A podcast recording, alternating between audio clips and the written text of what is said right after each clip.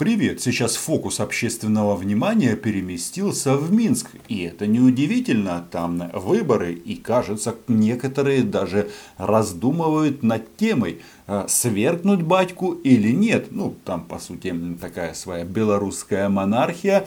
Но, как бы там ни было, а, Александр Григорьевич пленил целый взвод российских боевиков из частной военной компании Вагнера, которая засветилась в Украине и еще как минимум одну группу ловят в белорусских лесах. А частная военная компания Вагнера а, выполняет приказы российского а, руководства. Но дело в том, что пока мы все смотрим, чем закончится или разрешится эта интрига, российские представители, в частности, Паспред России при ОБСЕ, фактически анонсировал конец перемирия на Донбассе. И вот эта тема, мне кажется, для нас намного важнее.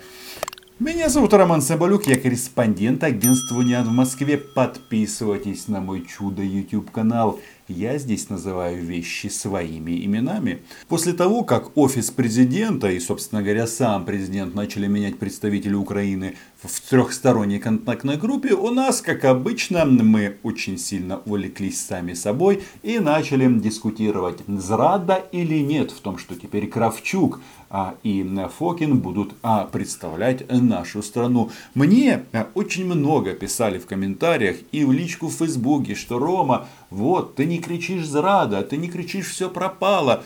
А, хотя по мнению многих людей, нужно наоборот а, объявить Зеленского а, или предать Зеленского анафеме и требовать чего-то. Ну, в общем, чего-то требовать. Но знаете, что-то мне подсказывает, что команда президента Зеленского начала просто троллить россиян. Ну да, это может закончиться не очень хорошо, потому что у них-то вы знаете, какие аргументы. Огонь, огонь и еще раз огонь. А, ну, в рамках защиты русскоязычных. А, но вот эти лица, а, ни Кравчук, ни Фокин, они ничего изменить в данном случае и испортить, и улучшить не смогут, потому что в трехсторонней контактной группе не принимаются решения. И это а, очевидно любому, кто а, знаком с этим а, процессом. Да, есть наша внутренняя политика, и желающих как бы попиариться на войне и мире очень много. И сам Зеленский, будучи кандидатом, что нам говорил, нужно только прекратить стрелять.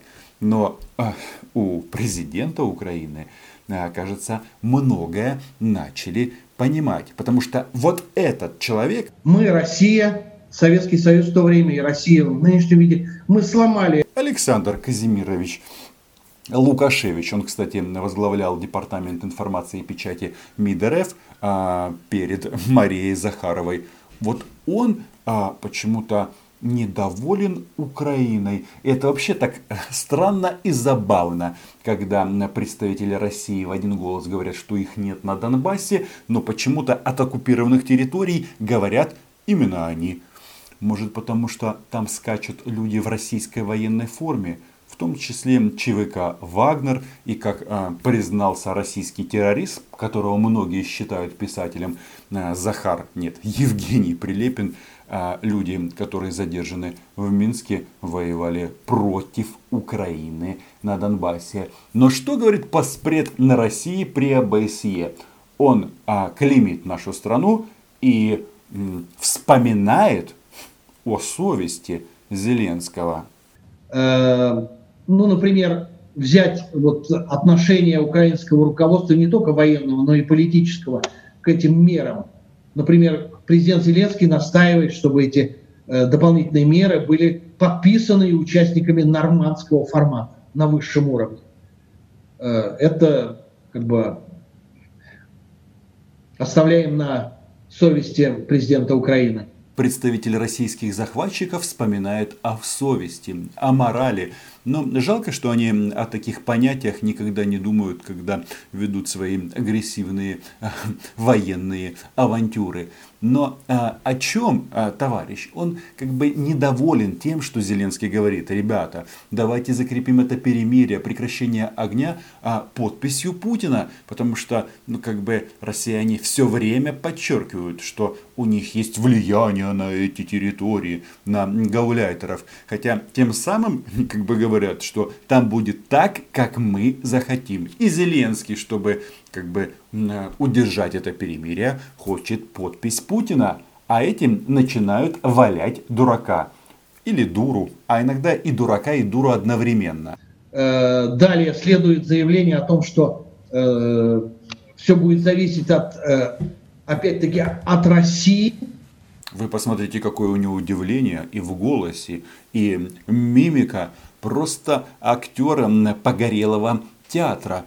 Да, а, мол, от нас это не зависит, но, опять же, самый важный вопрос. Почему там не только люди в российской военной форме, почему там российский флаг? Вы не знаете? Я знаю. Но ведь в самих этих мерах указано, кто их должен выполнять. Читаю издание и введение в действие с 0 часов 1 минуты по киевскому времени 27 июля 2020 года руководством Вооруженных сил Украины и руководством вооруженных формирований отдельных районов Донецкой и Луганской областей. Товарищ хочет сказать, что там не упомянута на Россия.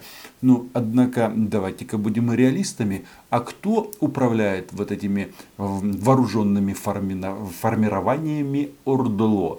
В России это называют этими ну, республиками или недореспубликами. Мы называем вещи своими именами и э, говорим об оккупационных администрациях. А, товарищи, кто управляет оккупационными администрациями? Правильно, страна-оккупант. И соблюдение на весь период до полного всеобъемлющего урегулирования конфликта. Тут никаких изменений нет и быть не может, потому что мы говорим о чем? О возврате контроля над оккупированными территориями, а Россия говорит о сохранении этого контроля над оккупированными территориями. Опять же, вопрос, где место для компромисса? Даже у Зеленского начинают понимать, что не все так просто. Когда зачитываешь эти документы, в зале тишина. Комментариев, комментарии отсутствуют. Отсутствуют комментарии? Не переживайте. Я сейчас эту оплошность, это недоразумение исправлю. Но позвольте, господа, если вы публично заявляете о том, что Россия должна выполнять эти меры, приведите конкретные факты. Да, Россия подписалась под, э, как содействующая страна вместе с ОБСЕ, которая будет содействовать сторонам в выполнении этих соглашений. Вот он этот ключ. Они говорят, что как бы они содействующая сторона, но вообще-то, а где это написано, что Россия содействующая сторона? Эти вещи, они вообще в этих документах не прописаны, потому что если каждая сторона будет настаивать на, своем, на своей позиции, никаких общих документов не будет. Мы говорим и будем говорить, что россияне оккупанты, а они тут говорят, что они содействующая сторона. Где? Где? Они еще себя называют страной там э, гарантом, а, миротворцам и все остальное, сравнивают себя с Германией и Францией как представителями или как участниками нормандского формата. Но, блин, а, еще раз, а, вопрос в том, что нет там людей с французским оружием и с немецким тоже. И в натовской форме никто там не ходит а почему-то исключительно российское военное снабжение. Это что, про Минские соглашения?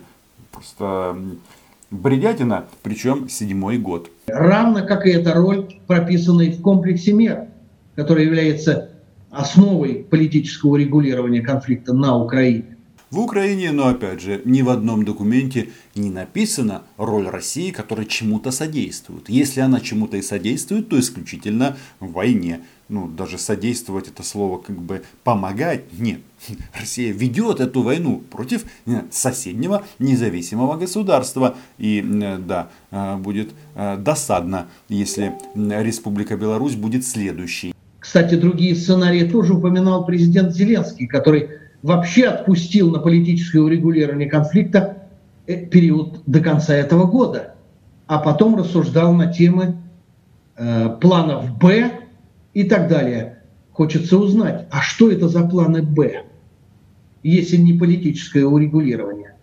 Валяют дурака или дурочку. План «Б» – это стена а, на границе с оккупированным Донбассом. По сути, этот план «Б» уже внедрен в жизнь, потому что а, россияне отползать с оккупированных территорий не намерены, ну и, соответственно, что остается нам? Только обороняться – вот, собственно, и все. Единственное, что сейчас в преддверии местных выборов у а, Зеленского и его прекрасной команды, они как бы стараются не акцентировать на этом внимание, потому что это же что получится? Что он не смог принести мир?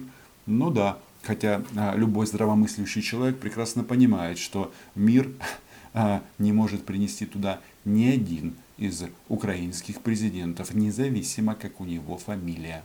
Возникает большой соблазн подумать о других силовых сценариях, которые не сбрасываются со стороны э, военного руководства Украины удивляться здесь не надо. Министерство обороны и вообще весь силовой блок должен с чем заниматься? Правильно готовиться к освобождению захваченных территорий. Просто вопрос в том, что будут ли приняты соответствующие решения, будет ли у нас своя операция «Буря», как у хорватов, я сомневаюсь. Потому что, ну, во-первых, э, у нас противник не сербы, а на Российская Федерация, а эти эм, миротворцы хреновые, но они чем обычно в таких ситуациях грозят? Правильно, использование, использованием всей мощи своей российской армии, которая подтянула свои воинские части непосредственно к границам Украины. Вот и все. Да и, собственно, политические э, заявления украинских политиков о том, что Минские соглашения устарели, их надо, они якобы не отвечают э, нынешним реалиям, и их нужно модифицировать, переписать или вообще отказаться и придумать несколько, э, некоторые другие параметры урегулирования, где э, фигурировало бы как главный э, фактор урегулирования России. Не хотят оккупанты называть вещи своими именами. Делают вид, что их там нет. Хотя сам факт того, что вот Александр Казимирович обычно, когда читает отчеты СММ ОБСЕ, исключительно а, акцентирует внимание на якобы нарушениях со стороны Украины. Никогда кривого слова о оккупационных администрациях не говорит. А все почему? Потому что ну, он же не может критиковать сам себя. Он же не может критиковать политику своего государства и своего президента, который назначил его на столь высокую должность. Э, вкратце, вроде бы э, за, замелькала какая-то перспектива разрядки, если хотите, но все будет зависеть от э, того, как, как на деле будут выполняться вот эти договоренности, о том, как Киев относится к своим международно-правовым и международным обязательствам, в том числе по урегулированию конфликта, мы прекрасно знаем. Это говорит представитель страны, руководство которой сдало анализы на все основополагающие двухсторонние документы между Украиной и Россией. А, да, международные договора с РФ, но-но. Поэтому у меня нет такой серьезной убежденности, что это перемирие продержится очень долго. Я бы хотел ошибиться в этом смысле.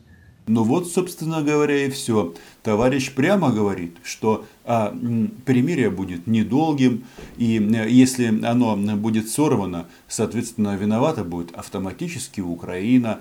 И а, дальше вся эта российская песня с 2014 года. К сожалению, хромает политический трек, он полностью э, в тупике а стреляют россияне именно для того, чтобы были политические уступки, чтобы оккупационные администрации были признаны украинским государством и, соответственно, имели право вето на внешнеполитические решения нашей страны. Вот, представитель оккупантов говорит, там тупик. А перед этим он сказал, что, скорее всего, а, будут проблемы с перемирием.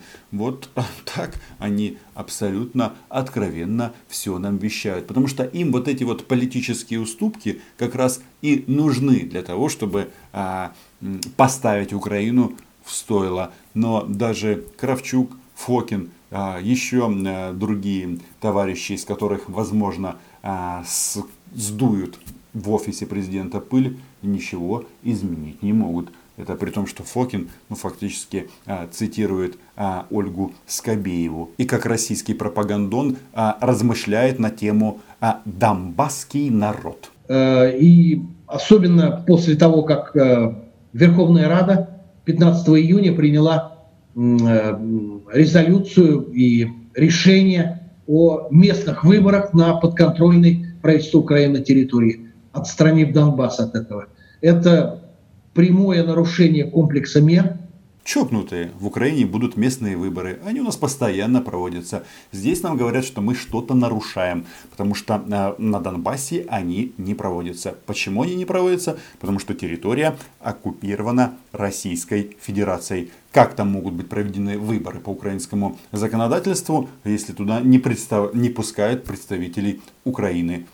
Ну, разве что на подвал. Конечно, такое решение парламента Украины, э, безусловно, создала новую ситуацию, которая подвергает вообще перспективы процесса урегулирования очень большой, очень большой опасности. В конечном итоге все заявления российских представителей, будь то они в статусе дипломатов, э, псевдоэкспертов, э, говорящих кремлевских голов или просто на российских боевиков, сводятся к одному, а к угрозам в наш адрес – вот, собственно, и все. Подписывайтесь на мой YouTube канал, читайте наше агентство Униан. А если вам нравятся мои прекрасные видеоблоги, можете зайти на Patreon. Чао!